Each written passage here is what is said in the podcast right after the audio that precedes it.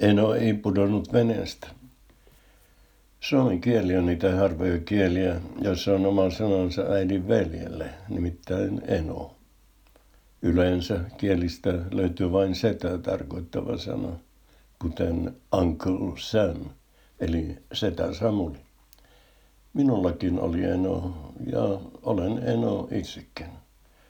Tämä juttu on enostani, mutta en valitettavasti pysty häivyttämään itseäni ihan täysin taustalla. Eno oli äitini velipuoli. Heillä oli sama äiti, mutta eri isä. Eno oli kuitenkin äidilleni ihan oikea veli, ellei vieläkin rakkaampi kuin oikea veli olisi ollut. Yhtä rakas ja läheinen eno oli myös meille lapsille. Eno asui koko ikänsä Varpaisjärvellä Jumisen kylässä. Siellä äitinikin oli syntynyt. Jumisille on Kuopiosta noin kuusikymmentä kilometriä. Kuljimme tuon matkan isäni kuorma-autolla. Isä ajoi, äiti istui kopissa hänen vierellään ja me lapset istui kökötimme auton lavalla. Matka kesti ikuisuuden, siltä se ainakin tuntui, mutta perillä kaikki vaivat unohtuivat. Yhden kesän olin vanhimman sisareni kanssa kahdestaan enon hoivissa. Olin silloin ehkä noin kymmenen vuoden korvilla, siskoni pari vuotta nuorempi. Se kesä oli ikimuistoinen. Enimmäkseen oli hauskaa, mutta oli myös joitain vastoinkäymisiäkin. Niin kuin se, että sain aivan tolkuttoman ikävän ihottuman metsämausikoista. En tiennyt, että olin niille allerginen. Siitäkin selvittiin, eikä lääkäriäkään tarvittu.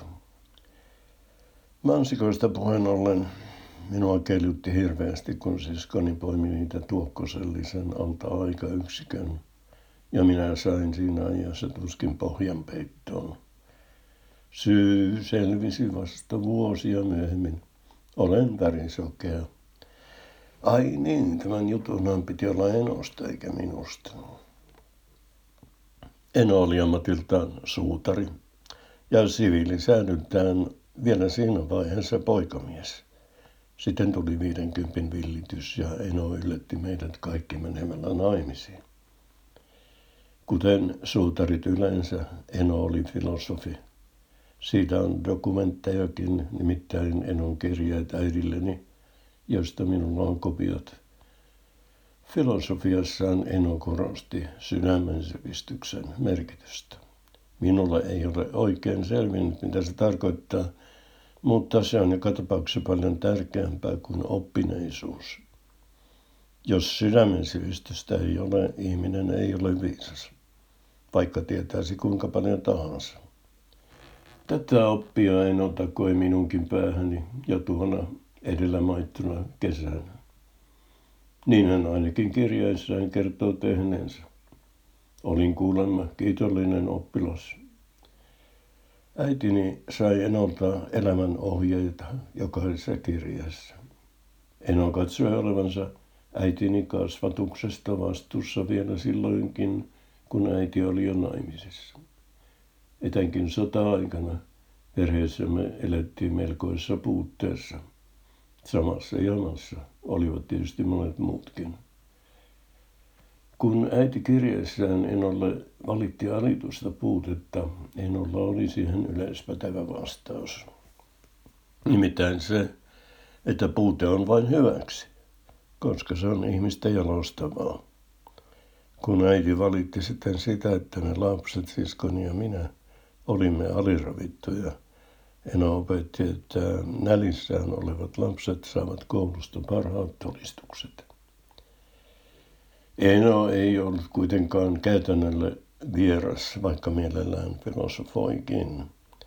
Suutarin töitä ei läheskään aina ollut ja lisätienestiä piti hankkia metsätöistä ja muista satunnaista töistä, joita muun muassa naapurit järjestivät.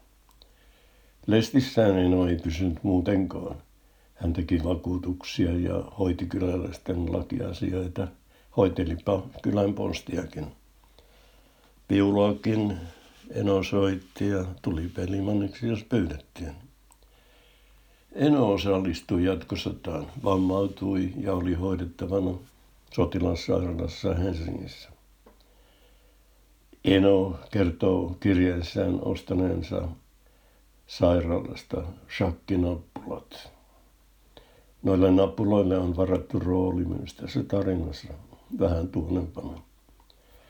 Eno oli järjestyksen ihminen, sen Sannemäkin tuta. Ei hänellä mitään huoneentaulua seinällä ollut, mutta oli kuitenkin tietyt kirjoittamattomat pelisäännöt. Kun niiden mukaan elettiin, kaikki meni hyvin. Sen verran Enon komento kuitenkin poikkesi kotioloista, että se vaati meiltä lapsilta pientä totuttelemista. Enon mielestä lasten tulee osoittaa kunnioitusta vanhempia ihmisiä kohtaan. Se iskostui päähäni niin, että kotiin palattuani tetittelin isääkin, missä hänellä riitti ihmettelemistä. Noina parina kesän kuukautena Eno pyrki kasvattamaan meitä monin tavoin, muun muassa ruumiillisen työn merkitystä painottamalla. Enolla oli vähän maata vuokralla, osa oli heinällä ja osa viljapeltona. Kun tuli aika tehdä heinätöitä, mekin pääsimme kasakoiksi, leikkaamaan ja haravoimaan heiniä ja laittamaan niitä seipäille.